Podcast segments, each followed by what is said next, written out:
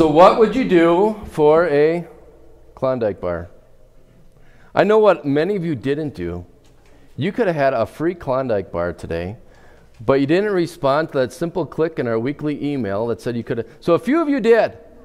A few of you did. And so, there are Klondike bars for whoever responded in the freezer after service today. All right? So, you missed out. Uh, but, but, uh, if would you, if you if you're maybe, I, I think I know the answer. If we're maybe not willing to send an email, and that's no big deal, but would you give up your job for a Klondike bar?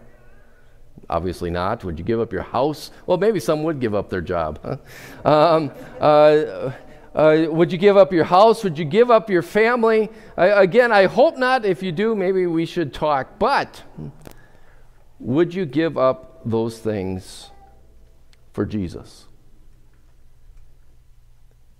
You know, it's pretty amazing when you think of the guys that we hear in this gospel lesson from Mark today, guys like Peter and Andrew and, and James and John. I mean, there, there Peter and Andrew are. One moment they're, they're, they're casting their nets into the water, not just for fun. Uh, this is a profession. They are, they are looking to put food on their, on their table for their families. And, and uh, the next moment, Jesus says, drop your nets. Leave your profession and follow me. And just like that, they enroll in this three year intense study program with Jesus as their professor, and they're traveling all around the countryside. Or think of James and John. You know, there too, one moment they're, they're sitting in their boat with dad. You know, for them, it's become a family business. Zebedee and Sons Fishing Company, LLC, right? And, and, and business is really booming. They even had to bring on hired hands as of late. And then all of a sudden, Jesus comes up to them and says, Follow me. And, and they don't just drop their nets, they drop their dad right there in the boat. And they, they enroll in this three year study program, intense study program, with Jesus as their teacher, their professor, and they travel all along the countryside. And in an instant, their lives are forever changed. So again, it kind of leads us to ask the question would we? Would we drop our nets for Jesus? The nets of our lives, let's understand, are not necessarily bad things. The nets that they were, the profession that they were doing was a blessing from God. I mean, that's, that's often how God works, right? He, he gives us jobs so that we can net finances, we can net money that will maybe put food on our tables. That's often how, how God provides for us. Or God will maybe bless us with things like pets so that we can net companionship or, or we can maybe net a little bit of exercises. We have to give Fido a, a walk every once in a while. Or, or maybe God nets, you know, we're able to net things like security and love and comfort as God blesses us with the, the, the net of, of family and friends. And, and, so those are all wonderful blessings, but the, the question becomes is as wonderful as those blessings are, would we be willing to drop those nets for Jesus? Because as wonderful as those blessings are, the truth is, and we've maybe experienced this in our own life, that those nets can sometimes be something that, that tangles, entangles us, right? That maybe our job, instead of being a blessing, can be something that snags us away from Jesus. Or, or you think of something as simple as pets. You know, we, we sing, it's a uh, favorite hymn of a lot of people. We sing, What a friend we have in Jesus. And yet you maybe look at our time and you look at our, at our, and our loves and, our, and maybe even our checkbook, and we, it maybe gives credence to the truth that maybe dogs are man's best friend instead of Jesus. Or we go through a difficult time in life and we're looking for all this guidance. And what do we do? We, we haul in our, our family and friends into our boat, which is, can be an awesome blessing. But as we only listen to them, do we kind of let the guidance that Jesus provides through His Word just drift away?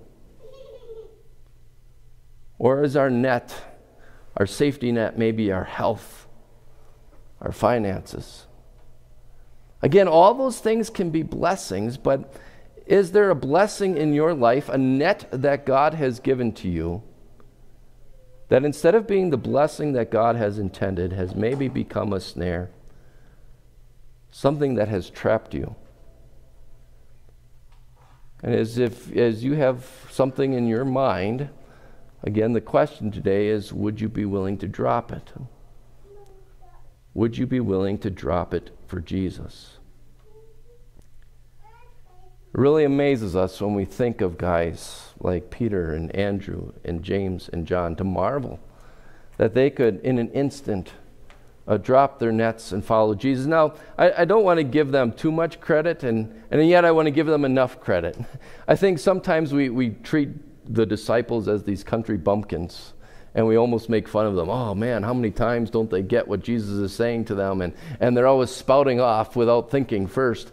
And, and yet, but when you really look at it, wow, that these guys were willing to trade in so much, but, but don't think that they were secluded from the rest of the world, that they, they, they still were able to have contact with family. It's not like they couldn't see family uh, for three years. Uh, you read through the rest of the Gospels, and uh, once in a while you'll, you'll see, oh, yep, Peter's having dinner with his mother in law, or you'll see, oh, yep, James and John are, are going for a walk along the path with their mom. And, and yet at the same time, it wasn't their priority. Even fishing. You know, we see them fishing throughout the Gospels, but it's no longer their profession. It's maybe they just wanted a quick snack, or maybe it was for fun, but the, it was no longer a priority. Jesus was. They dropped their nets for Jesus. Would you, could you, or do you? You know, this section of God's Word is often used as kind of a theme for what we would call ministerial recruitment, encouraging people to consider full time work in, in a church or part time work in a church. In fact, at, at Martin Luther College, uh, that's our college of ministry that we support that, that prepares young men and women for work in the, in the church. And right now, this, this statue is just about to be erected on their campus. It's already supposed to be up, but COVID has delayed uh, it's it being shipped. But it's, it's Jesus, you know, from this lesson, uh, t- telling, drop your nets and follow me. And, very fittingly so, because the whole pur- purpose of that school, which is in Minnesota, is, is meant to train people, young, not just young people, more and more people are doing multiple careers throughout their life. And so to drop your nets, to, to, to follow Jesus, uh, to work for Him. And, and that's not always easy to just do that, is it? And I know you know that. I know you know that because of some of the conversations we've had. It's awkward for me to talk about this, but uh, I know you've said things like, like, oh, you know, I give you so much credit for, for taking that on as your profession. Or you've said similar things to my kids who are, who are studying at that school. Or, or maybe you've said something like, oh, I, you know, I give you credit for, for moving 2,000 miles away from your family, blah, blah, blah, blah, blah. And, and I get it. like I said, it's awkward to talk about it, but I, I think it's worth acknowledging that it's not always easy, right? To just drop our nets and follow Jesus. And why it's worth acknowledging for us today is because maybe there's someone here in this room who's considering going back to school to do just that. Or maybe there's a young person, you know, watching on YouTube today and saying, hmm, maybe I could do that. And to be totally transparent that it's not just easy, right? I know the old jokes, ha ha, pastors only work one day a week, so that's what I want to do. But it's not always easy just to drop your nets and follow Jesus. And if, if you're considering that, uh, I want to be upfront with that.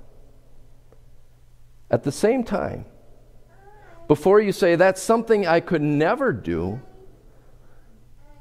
I also want to encourage you and say, yeah, it is something you can do. Why? For the very same reason that Peter and Andrew and James and John could do it. It wasn't dependent on them. I don't know if you caught it, but what Jesus said in these words, when he encouraged them to become full time fishers of people, do you, do you remember what he said? He said, Come and follow me, and I, I will make you a fisher of people. Jesus is the equiper, Jesus is the doer.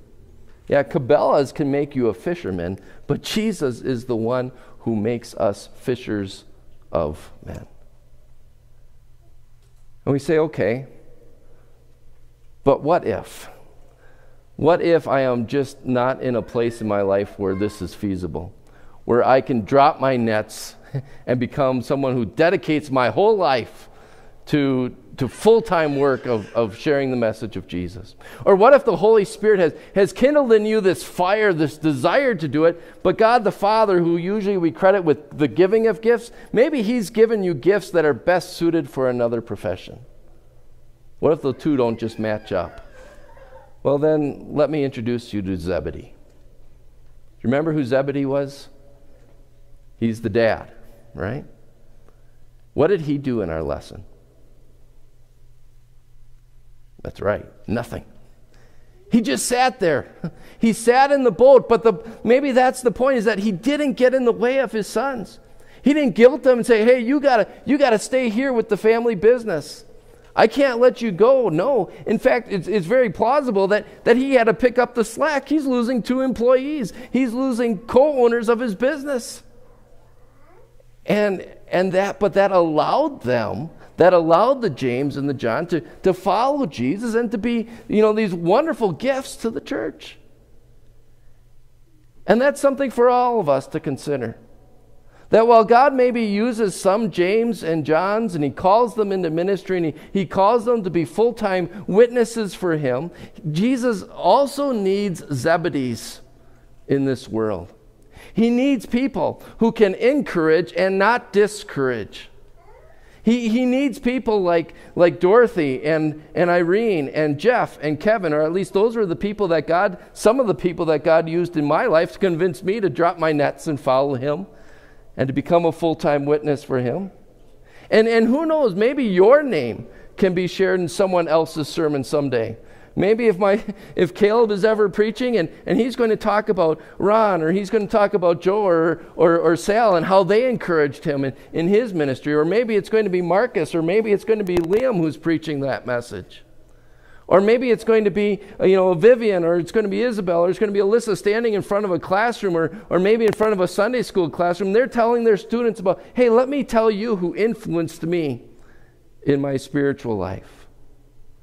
So you, you can have that, that tremendous role of being a Zebedee for someone else.